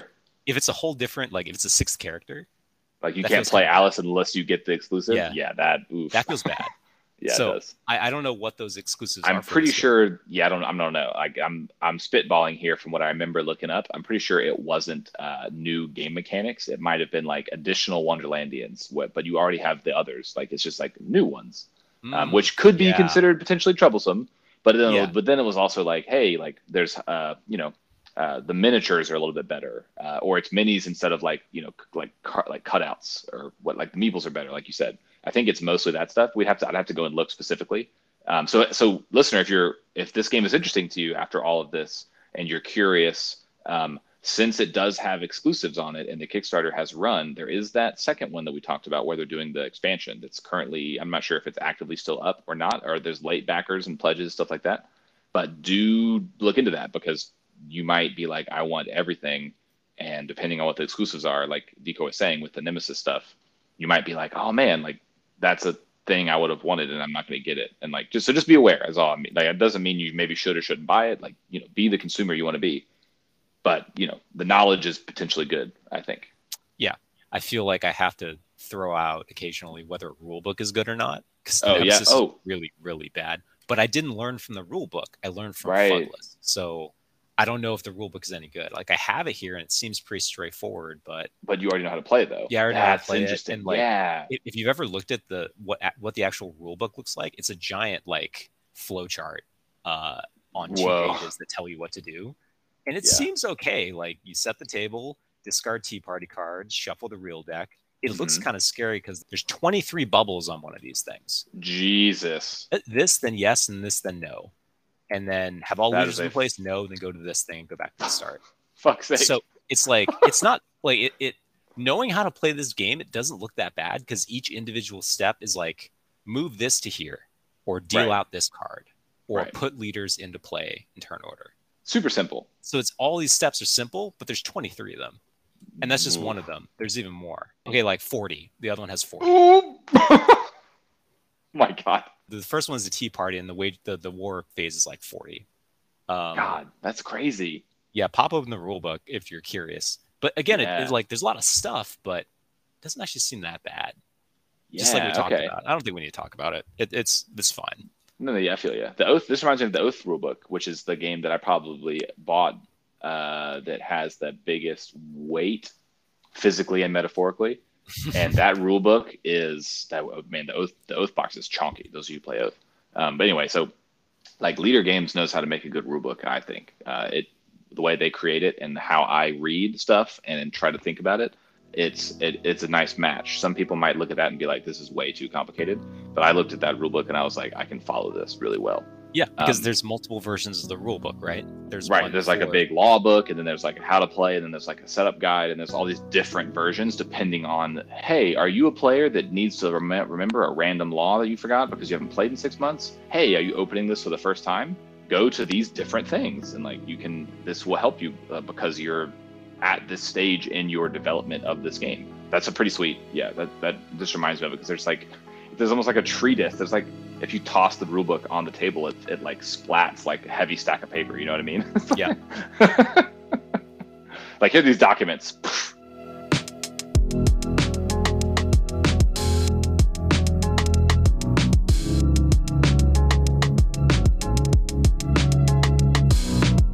Hey, thanks for listening to the show. Getting Gamey is produced by me, Mark Overstreet. Music by Pixabay.com.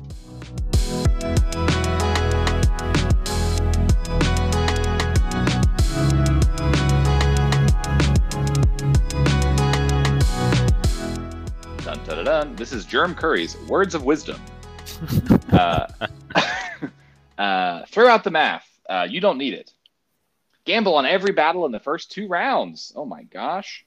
Try and get forge chips early. Hey guys, if you're playing and you need forge chips, get them early. Don't be afraid of drawing madness chips, like we were saying is potentially scary. It's tough to remove them from your bag in the first place, so just got to have the mindset of they're coming out at some point. Build your bag to draw chips that do something important for you to score big. Hey, quests are a great source of points if they line up for you, though. If they seem too hard to obtain, do what you can and just shift main focus to winning as many battles as you can. And last but not least, having two to three faction abilities that combo well going into second round war phase is a great position to be in, but don't compromise your bag to do so.